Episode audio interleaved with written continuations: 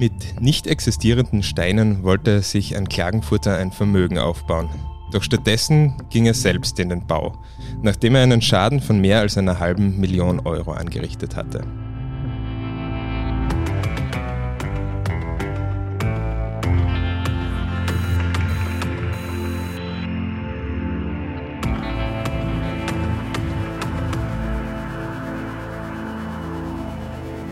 Herzlich willkommen bei Delikt. Mein Name ist David Knees und ich freue mich sehr, heute zwei für Delikt neue Stimmen begrüßen zu dürfen, nämlich Petra Lerch-Baumer und Bettina Auer. Neu bei Delikt, aber nicht neu bei der kleinen Zeitung. Stimmt's, Petra?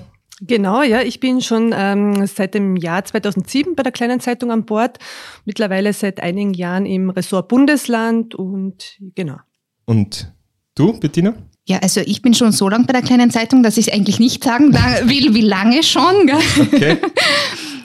Die meisten Leser kennen mich eigentlich als Chefin vom Klagenfurt Büro, aber ich habe vor kurzem jetzt in die Wirtschaft gewechselt bei uns im Haus. Und genau da ist auch schon die Schnittstelle zu unserem heutigen Fall. Es geht nämlich um, ja, kann man sagen, Wirtschaftskriminalität, vielleicht nicht ganz das richtige Wort, aber ein Betrug, ja, wo doch fin Finanzen, Start-up und diese Themen eine Rolle spielen werden. Aber dazu kommen wir gleich. Die Ware, um die es in unserem heutigen Fall geht, hat wohl jeder unserer Hörerinnen und Hörer schon einmal in den Händen gehabt. Es geht um die bunten Bausteinchen aus Kunststoff, mit denen sich vor allem Kinder gerne kleine Welten aufbauen. Ich kann mich erinnern, dass es da zwei Typen von Kindern gegeben hat, nämlich die die einfach die Steine genommen haben und vor sich hingebaut haben, was ihnen gerade durch den Kopf gegangen ist, bunte Fantasiewelten erschaffen haben und dann die weniger kreativen wie mich, die bei den, die, die so geometrische Figuren bauen wollten, alles in einer Farbe, die dann meistens auch ausgegangen ist.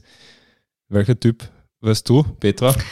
Ich habe vor allem äh, also gerne Häuser gebaut, ähm, nämlich auch so in äh, gefickelnden ähm, Grundrissen und eigentlich, wenn man so zurückdenkt, weil ich das so gern gemacht habe, hätte ich wahrscheinlich eher Architektin werden sollen, aber ja, die, an, an, der Mathematik wäre es dann gescheitert, sagen wir so. Gell? Nein, nein, es ist alles gut so, wie es ist. Ja, aber ich, ich habe das äh, die Schachtel mit dem Lego noch immer zu Hause, ist ein gut gehüteter Schatz Aha. und der wird so schnell nicht hergegeben. Ne? Ja.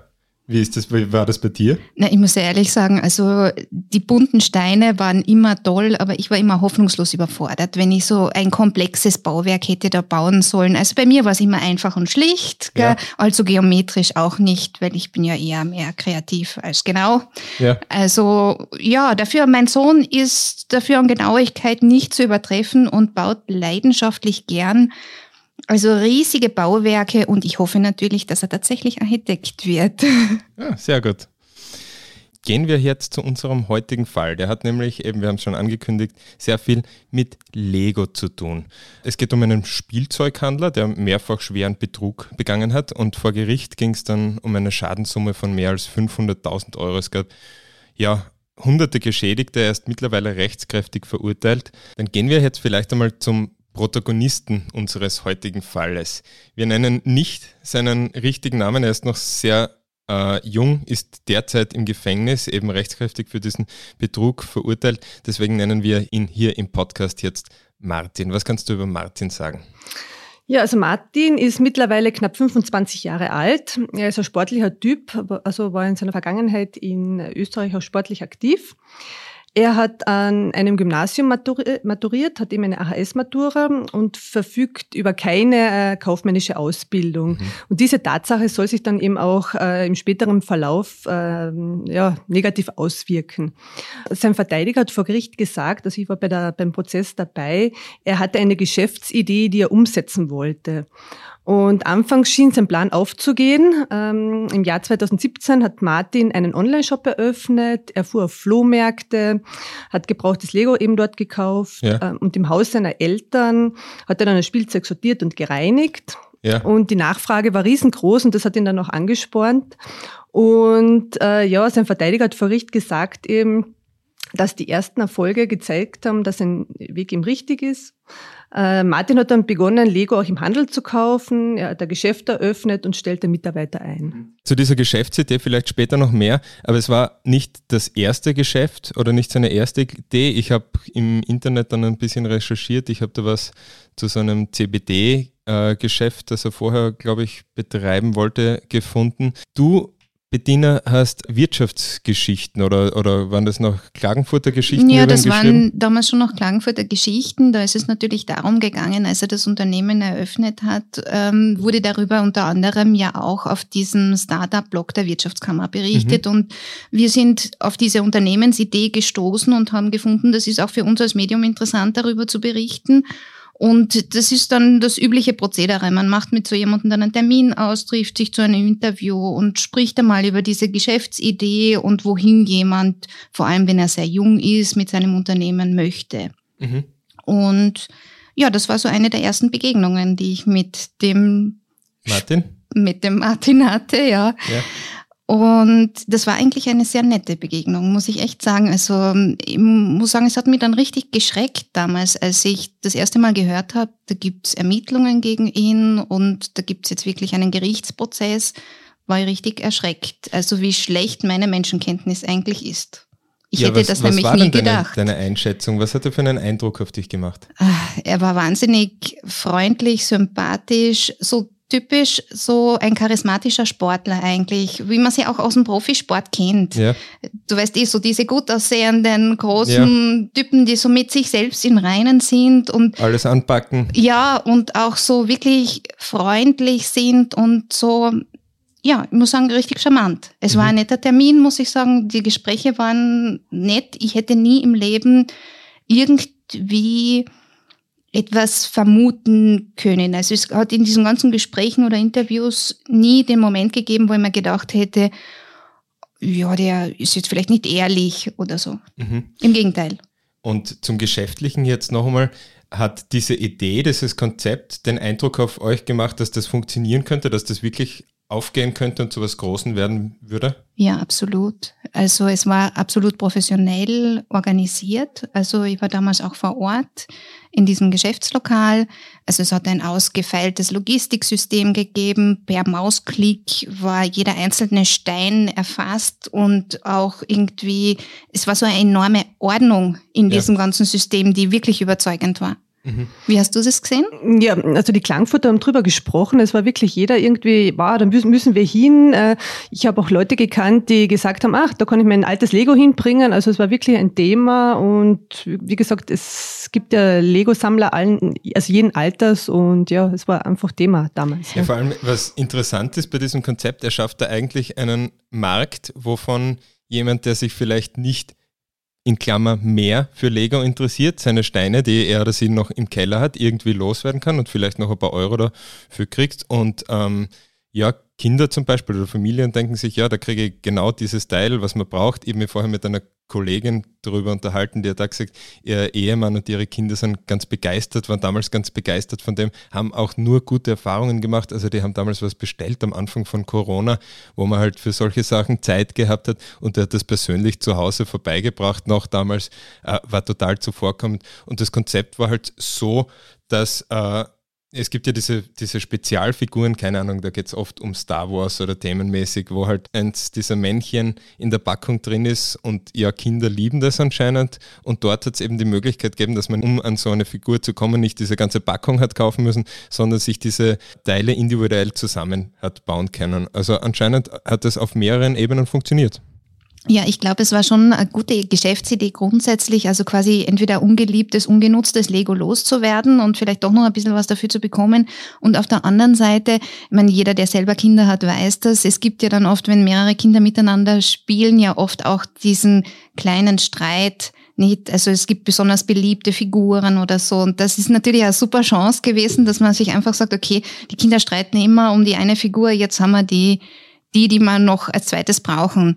Mhm. Ich weiß noch eine Winde. Also ähm, bei mir zu Hause war es immer das Thema, also quasi den, äh, ist eine kleine Winde, wo man sozusagen seinen Kübel abseilen konnte. Ja. Nicht? Die Kinder haben sich immer um den gekeppelt und dann war der um ein paar Euro da einfach zu haben. Gell? Es ist ja nicht nur Kinderspielzeug, wie ich auch jetzt, wie ich mich ein bisschen eingelesen habe und mit Leuten über dieses Thema gesprochen habe, anscheinend auch eine große Sammlerszene gibt es beim Lego. Also da gibt es einen deutschen YouTube-Channel, von dem ein Kollege erzählt hat, da schauen sich die Videos zwei Millionen Leute an, wo er einfach ein, einen Bausatz von Lego-Technik für 30 Minuten lang rezensiert. Also es gibt diesen Markt anscheinend und unser Martin, der hat einen Riecher dafür gehabt.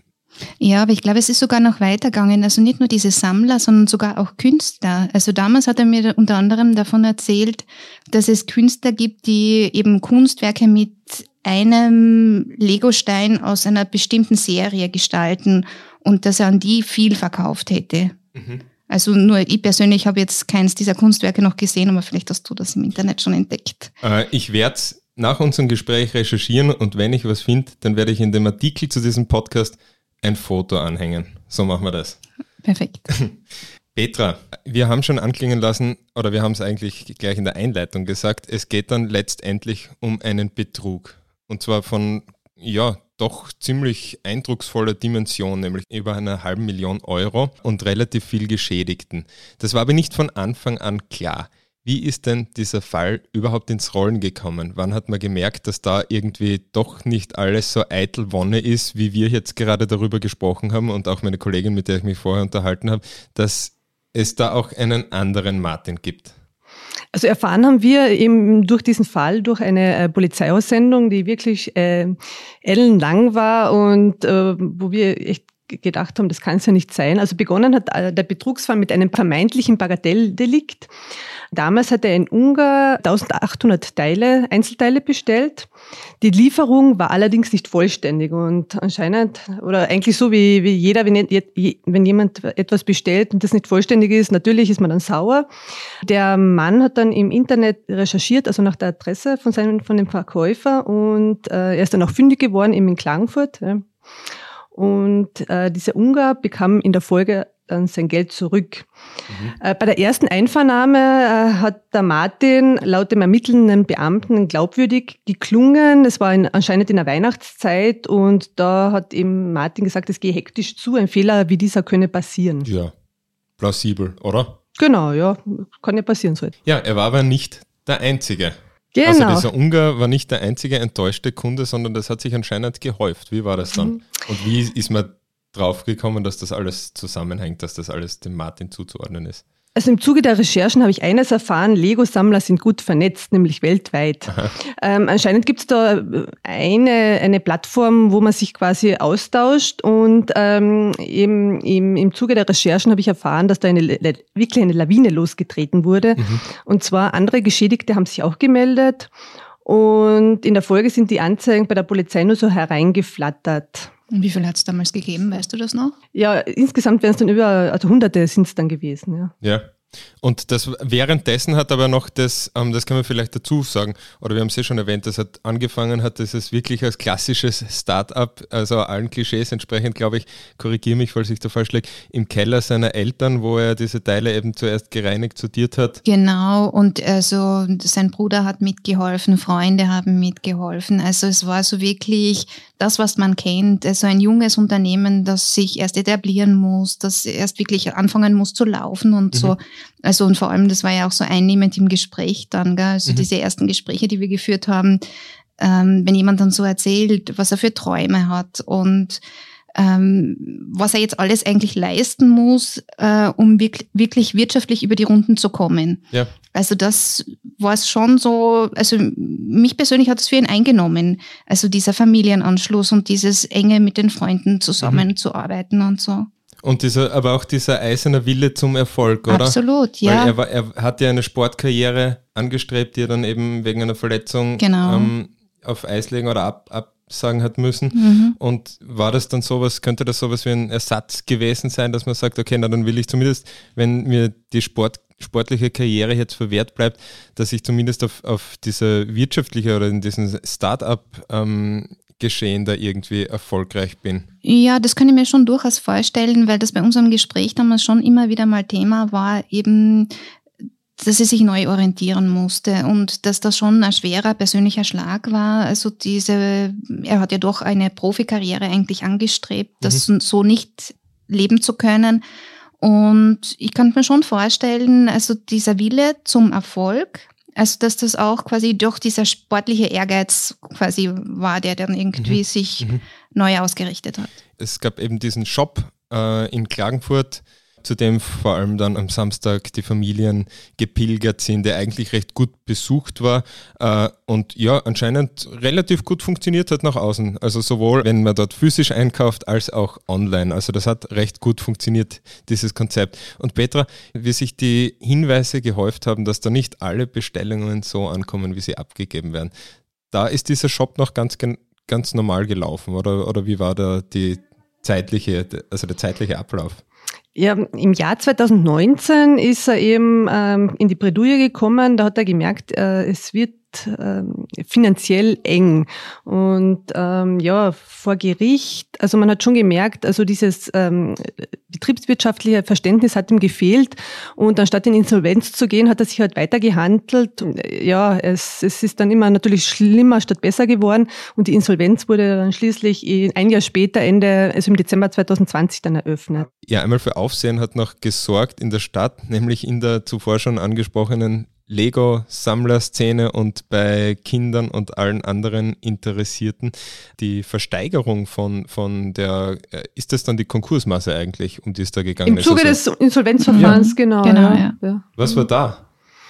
Ähm, quasi die Ausstattung und wirklich das, was vom Lego noch da war, ähm, wurde im Zuge einer Online-Auktion äh, feilgeboten und äh, also die Nachfrage war sehr groß. Es hat 700 Bieter gegeben, die sich dann quasi äh, um 648 Posten ge gerettet haben. Ja. Und das ist wirklich alles weggekommen, was ich weiß. Ja, ja da wird es wahrscheinlich um hunderttausende Steinchen ja, es waren ja auch Sammlerstücke dabei. Also wir hätten ja auch das eine oder andere Interesse gehabt in der Familie. Aber wir haben schon gemerkt, da war immer auf verlorenen Posten gewesen. Der Andrang war ein Wahnsinn, ja. Mhm. Ja, und auch so eben von Ausstattung, es ist dann auch, also so Möbel sind dann auch noch versteigert worden. Ja. Aber ja. natürlich, äh, das Hauptaugenmerk hat im Lego-Spielzeug äh, gegolten, ja. Ja. Äh, jetzt ganz, ganz vereinfacht ausgedrückt. Es gibt ja immer die Einnahmenseite und die Ausgabenseite. Und die waren wahrscheinlich nicht ganz in Balance bei ihm, obwohl dieser Shop gut funktioniert hat. Er hatte Mitarbeiter zu bezahlen. Ich glaube, er hat fünf Mitarbeiter gehabt oder vier. Ah, das weiß ich nicht, aber so ist in der, in der, in der Richtung, genau. Er hat dann eben auch eben das Geschäft gemietet, er hat dann eine Lagerhalle gemietet, hat natürlich auch Ausstattung gekauft äh, und das hat sich dann alles summiert, ja. Mhm. Mhm. Und das war aber nicht nur das, sondern du hast gesagt, während schon das Insolvenzverfahren gegen ihn gelaufen ist, hat er für seine weit über 100.000 Instagram-Follower noch äh, Urlaubsbilder geliefert. Das war äh, voriges Jahr im, äh, im, im Sommer, also das war schon nach der Verurteilung, nach der ersten Instanz, ähm, also das war im Juni. Da hat er dann eben so Urlaubsfotos aus dem, aus dem Mittelmeerraum gepostet und ich denke, also viele Gläubiger werden darüber nicht not amused gewesen sein, wie man so schön sagt. Unter den vielen unzähligen äh, Geschädigten waren auch zwei Großhändler aus China und aus den Niederlanden. Und äh, also bei denen war es interessant, weil diese beiden ähm, hat der Martin mit einem Lokangebot geködert. Und zwar, ähm, es war im Sommer 2019, als der Martin eben ähm, mehrere Paletten von Lego-Sets unter dem Listenpreis verkauft hat und er hat eben diesen Verlust dann bewusst in Kauf genommen und gab dann auch an, dass er eben weitere hunderte Stück dieser Sets zu diesem Preis verkaufen könne. Mhm. Und dadurch hat er sich natürlich ein Vertrauen äh, aufgebaut. Ja, und es kam zu weiteren äh, Anzahlungen, Überweisungen, aber es wurden dann noch nie Lieferungen durchgeführt. Ja. Du hast dann darüber berichtet, äh, als sich das Netz um unseren Martin begann enger zu ziehen. Was ist damals passiert? Ja, also im Juni ähm, 2020 versandte der Martin an zwei Käufer aus China Paletten mit Spielsand statt mit Lego. Also es war wirklich, ja, alle Achtung, so kann man nur sagen. Also äh, das war, dass das Gewicht am Lieferschein äh, oder auf diesen Frachtschein dann übereinstimmt mit der Bestellung, wenn ich deinen Artikel richtig in Erinnerung habe, oder? Genau, genau. Da hat er wirklich drauf geschaut, dass die Einzelheiten im Stimmen, also dass das Gewicht übereinstimmt, ähm, dass die Sandsäcke genau dieses Gewicht gehabt haben, ja. die ähm, äh, das Lego gehabt hätten, ja, genau. Ja. Und im Zuge der Ermittlungen des Kriminalisten ist er ihm sogar auf die Schliche gekommen, wie das vonstatten gegangen ist. Also der Kriminalist hat den Baumarkt ausfindig gemacht, wo eben der Martin die Sternzecke gekauft hat. Und da war er ein bisschen unvorsichtig. Er hat nämlich mit einer Kundenkarte bezahlt und die war auf die Firma, auf seine Firma ausgestellt. Und so konnte man ihm dann nachweisen, dass er insgesamt 39 Säcke gekauft hat. Ähm, zu Beginn hat er noch geleugnet. Er hat gesagt, er war das nicht. Ja, und erst viel später hat er es dann eingestanden, genau. Und diese Sandsäcke, die waren ja dann der endgültige Hinweis eigentlich, dass er mhm. betrügerisch mhm. gehandelt hat. Aber es gab vorher noch Besuch aus den Niederlanden und da hat sich das auch schon abgezeichnet. Genau, die Chefin der niederländischen Firma, eben, die kam auf eigenen Wunsch äh, nach Klagenfurt zur Vernehmung. Das war natürlich auch für den, für den Ermittler vom Vorteil, dass er wirklich einmal direkt mit jemandem sprechen hat können, weil bis jetzt hat er immer E-Mail-Verkehr ähm, quasi betrieben, ja. Und ähm, im Zuge dieses Gesprächs ähm, wurden ihm auch ähm, eben der E-Mail-Verkehr ihm wurde, wurde ihm ausgehändigt und mhm. er hat es auch in Sicht, das waren insgesamt über 350 Seiten. Und mit Hilfe dieser Unterlagen konnten dem Martin eben äh, seine betrügerischen Absichten nachgewiesen werden. Das war sicher so ein, ein Schlüsselerlebnis oder ja, äh, im, im Zuge dieser Ermittlungen. Ja. ja, aber kannst du dich noch erinnern, damals war das ja in der Redaktion ein Riesenthema, gell? wie oft wir eigentlich über dieses Thema gesprochen haben. Also das hat eigentlich niemanden kalt gelassen in der Redaktion. Gell? Also wir haben da immer wieder, also wenn die Petra Neuigkeiten gehabt hat und dann irgendwie sind wir alle irgendwie zu ihr hingegangen und haben auch gefragt, weil uns das Thema beschäftigt hat. Das ist uns nahe gegangen. Irgendwie haben wir alle, die ja großteils in Klagenfurt wohnen, eigentlich einen Bezug zu diesem Unternehmer auch gehabt. Gell? Ja. Und, und das, einen Bezug zu Lego. Also eigentlich natürlich, doppelt eigentlich, ja. Also die Petra war immer die gefragteste Gesprächspartnerin, wenn sie von einem dieser Termine gekommen ist. Ja, was ja. gibt es Neues, war, war dann immer so die Frage. Genau. ja, genau, ja. Ja, einmal gab es was Neues zu schreiben, nämlich du hast dich mit dem Ermittler in diesem Fall getroffen. Was hat der denn zu berichten gehabt? Ja, der Erich Kü äh, Kügerl, ja, war sieben, das muss man sich vorstellen, war sieben Monate lang nur mit diesem einen Fall beschäftigt. Also mhm. er ist da gar nicht rausgekommen mehr, irgendwie so auf, zu, zu einer Streife oder irgendwie so. Er war wirklich nur mit diesem Fall beschäftigt. Und er hat mir einmal erzählt, also normalerweise ähm, hat die Polizei ähm, die Opfer und sucht den Täter und in diesem Fall war es eben umgekehrt. Gell? Mhm. Und ja, also diese Ermittlungen waren für ihn eine Herausforderung, weil äh, die Geschädigten ja äh, auf der ganzen Welt verstreut waren, also wirklich von, von ähm, Amerika, Asien, europaweit. Und erstens musste er mal den Schriftverkehr auch auf Englisch machen. Mhm. Und äh, was auch nicht unwesentlich war, er musste also die Zeitverschiebung immer berücksichtigen, quasi wann er ein E-Mail wegschickt, damit er eben zu diesem Zeitpunkt dann auch also äh, die Antwort dann bekommt. Ja. ja. Und das war sicher eine Herausforderung. Und im Gespräch äh, mit mir hat er die Zusammenarbeit mit den Geschädigten gelobt, vor allem mit jenen in Hongkong, weil er hat gesagt, also seine Fragen sind dann wirklich zu 100 Prozent beantwortet worden. Ja. Also es hat nicht nur viel Korrespondenz gegeben, sondern er, äh, es wurden insgesamt elf Konten geöffnet. Mhm. Und eben die Kontobewegungen wurden dann angeschaut und er, er, hat mir dann auch gesagt, zu jenem Zeitpunkt war er dann mehr Wirtschaftsprüfer als Polizist. Ja. Das muss man sich eigentlich schon mal auf der Zunge zergehen lassen und ich weiß nicht, ob du da aus der Wirtschaftsberichterstattung mehr darüber weißt, aber quasi ein halbes Jahr ein Fulltime-Job für die Ermittlung in einem einzigen Fall.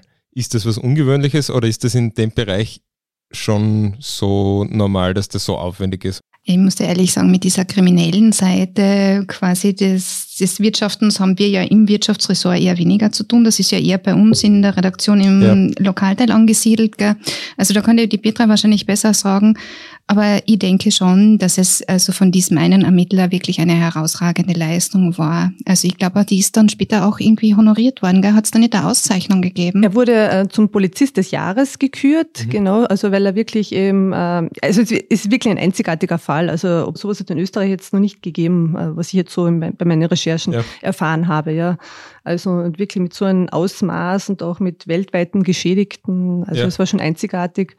Und eben dafür wurde er eben äh, ausgezeichnet, ja, als Polizist des Jahres. Mhm. Ja. Er hat diese Hinweise alle akribisch zusammengetragen, weil das auch vor Gericht nötig war und weil das vor allem für die Gläubiger ähm, wichtig war. Das hat er eben sehr gut gemacht anscheinend, so wie du das erzählt hast. Und bevor wir jetzt zum Prozess kommen und der Verurteilung, was mich interessiert und eigentlich bei jedem, mit dem ich mich über diesen Fall unterhalten habe im Vorfeld, ist so die Frage aufgetaucht, ja okay, der hat da irgendwie Bestellungen entgegengenommen und dann aber keine Ware geliefert.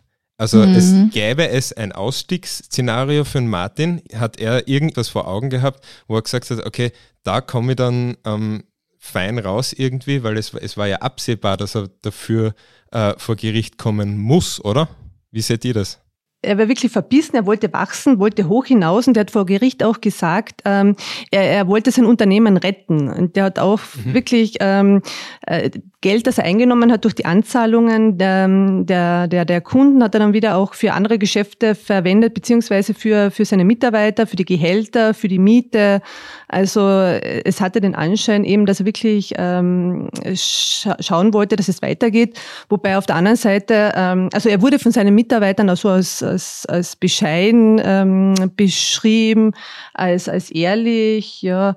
Ähm, und, und vor Gericht äh, hat er dann schon gesagt, also er hat da fünf Rolex-Uhren äh, im Wert von 50.000 Euro sich gekauft. Gell? Ja. Und es waren auch viele Überweisungen auch nicht ganz nachvollziehbar.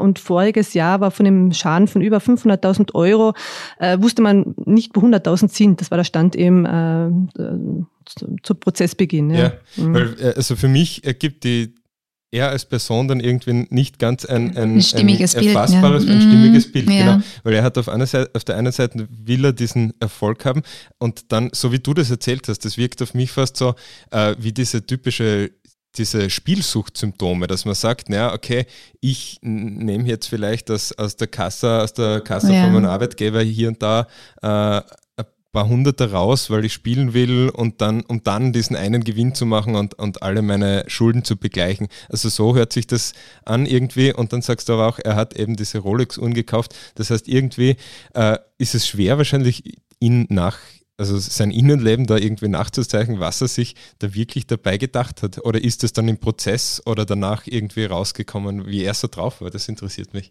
Er, er sagte auch im Prozess immer wieder mal, äh, er kann sich nicht erinnern. Also ja ja, kann, konnte er sich wirklich nicht erinnern, wollte er sich nicht erinnern. Es war auch ein bisschen schwierig, eben, äh, sich da so eine, eine Meinung zu bilden, wie es jetzt wirklich. Ja, kennt man sonst hauptsächlich von Politikern in U-Ausschüssen diesen Satz.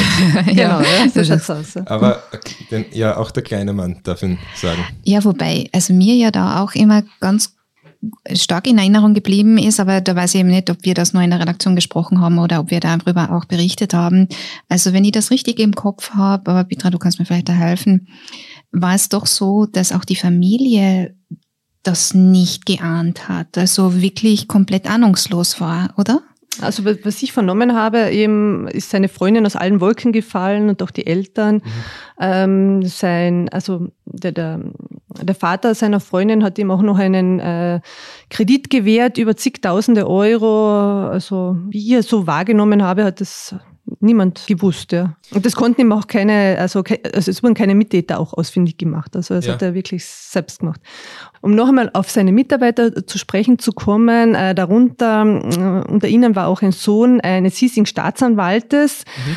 Und wegen Befangenheit wanderte der Akt zunächst einmal nach Graz. Ja. Aber es hat sich dann im Zuge der Ermittlungen herausgestellt, dass seine Mitarbeiter eben mit den, äh, ja, mit dem, mit den Machenschaften äh, ihres Chefs eben nichts zu tun hatten. Ja. Er hat sich äh, als schuldig bekannt, ab einem gewissen Zeitpunkt eben ähm, ja, betrügerisch gehandelt zu haben. Mhm.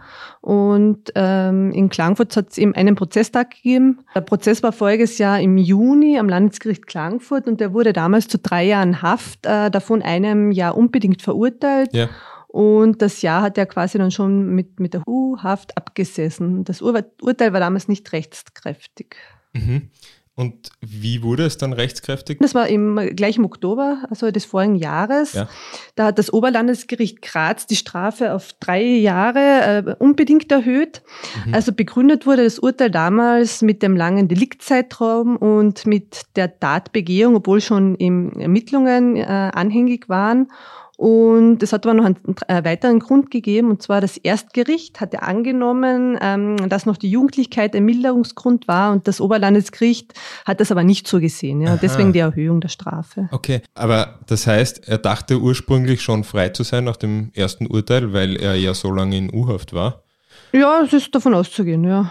Und ähm, dann plötzlich heißt es, wenn es dann wirklich rechtskräftig ist, ähm, dass er jetzt drei Jahre tatsächlich hinter Gitter gehen muss, vielleicht ein bisschen kürzer. Ja, zwei, zwei Jahre sind es jetzt nachher noch. Ein Jahr hat er quasi Ein Jahr abgesessen. hat er abgesessen, ja, ja aber Mhm. insgesamt drei Jahre. Ich meine, ich weiß Mhm. nicht, ob man bei solchen Delikten dann früher rauskommt. Da kenne ich mich nicht gut genug aus. Aber wie hat er dann damals dieses Urteil aufgenommen? Also ja, also eh recht, recht gelassen. Also sein, sein Anwalt hat damals gesagt, also eben, dass die Fakten eh auf dem Tisch liegen und Mhm. für ihn war es eben die spannendere Frage, warum das Ganze passiert ist. Und Ja. da hat er ihm dann immer seine mangelnden betriebswirtschaftlichen Kenntnisse ins Spiel gebracht. Wie schätzt ihr seine Motive ein? War das wirklich, ich weiß, jetzt begeben wir uns in den Bereich der Spekulation, aber das sei uns jetzt an dieser Stelle gestattet. Aber wollte er wirklich nur sein Geschäft retten vor einer Insolvenz oder wollte er reich werden durch diese Betrügereien? Oder beides? Also für mich hat es schon so den Anschein gemacht, dass er sein Geschäft retten wollte, Mhm. weil wie gesagt ähm, auch Gelder, die er eingenommen hat, hat er ja dann wieder eben für seine Mitarbeiter, für die Gehälter und so ausgegeben äh, und einfach geschaut, dass es weiterläuft. Also es war schon das Bestreben da. Natürlich, wenn man das wieder von den Rolex-Uhren hört und Mhm. eben von den 100.000 Euro, die damals zu dem Zeitpunkt noch offen waren.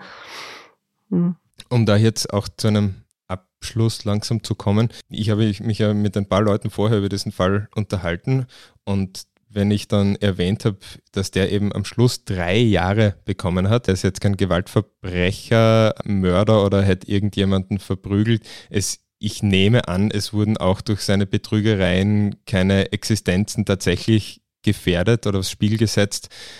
Und trotzdem drei Jahre. Und die Reaktionen darauf, wenn ich das erzählt habe, waren einmal so, das ist ja ein Wahnsinn, das ist viel zu viel, bis ja, sehr gut, weil quasi diese ähm, Wirtschaftsdelikte eben auch Verbrechen sind und auch im Strafgesetzbuch stehen und auch äh, ja, so behandelt werden sollten. Wie geht's dir damit, Bettina? Naja, also natürlich war das nicht richtig und da brauchen wir gar nicht reden. Es gibt ja dieses Urteil, er ist ja schuldig. Aber also ich muss sagen, im Laufe der Zeit als Redakteurin sind mir schon immer wieder Fälle untergekommen und das war ein solcher, wo ich mich gefragt habe, ist das jetzt wirklich verhältnismäßig? Mhm. Und so wie du sagst, also es ist keine Existenz zerstört, es ist nicht jemand um seine Altersvorsorge gebracht worden, es wurde kein Leben zerstört. Also vor dem Hintergrund erscheint mir das Urteil hoch und es erscheint mir schon ein bisschen eine Art Zeichensetzung zu sein. Für mich sind oft Dinge jetzt, wenn jetzt Kinder zu Schaden kommen oder Personen zu Schaden kommen, also wiegen für mich persönlich schwerer als etwas, wenn es nur ums Geld geht. Ja. Und vor dem Hintergrund würde ich sagen, ist es für mein Empfinden eine zu lange Strafdauer, wobei ich es jetzt nicht bagatellisieren möchte. Und Ja. es gibt ja doch eine Reihe von Geschädigten. Aber das, diese Diskussion gibt es ja immer wieder über unser Rechtssystem, dass wir sagen, also quasi materielle Werte werden höher bewertet als eigentlich die Unversehrtheit des Menschen. Und Wie siehst du das, Petra? Also ich sage mal, das ist das eine ja unbedingt, das ist, äh, war für mich doch ein bisschen zu wenig, ja. Mhm. Also das schon. Äh, Bei etwas ähm, muss ich noch nachhaken. Ähm, ähm, es hat einmal ein Treffen äh, zwischen dem Martin und der Unternehmerin aus den Niederlanden in Klagenfurt gegeben, ähm, wo sie dann äh, darüber gesprochen haben und äh, er hat damals zugesagt, also quasi in Ratenzahlungen den Schaden wieder gut zu machen. Also es waren schon irgendwie Bestrebungen da, das Ganze zu glätten, aber eben, wie gesagt, das hat solche Dimensionen angenommen, dass er dann da nicht mehr rausgekommen ist und dass wirklich ähm, äh, das Ganze im Bach hinuntergegangen ist.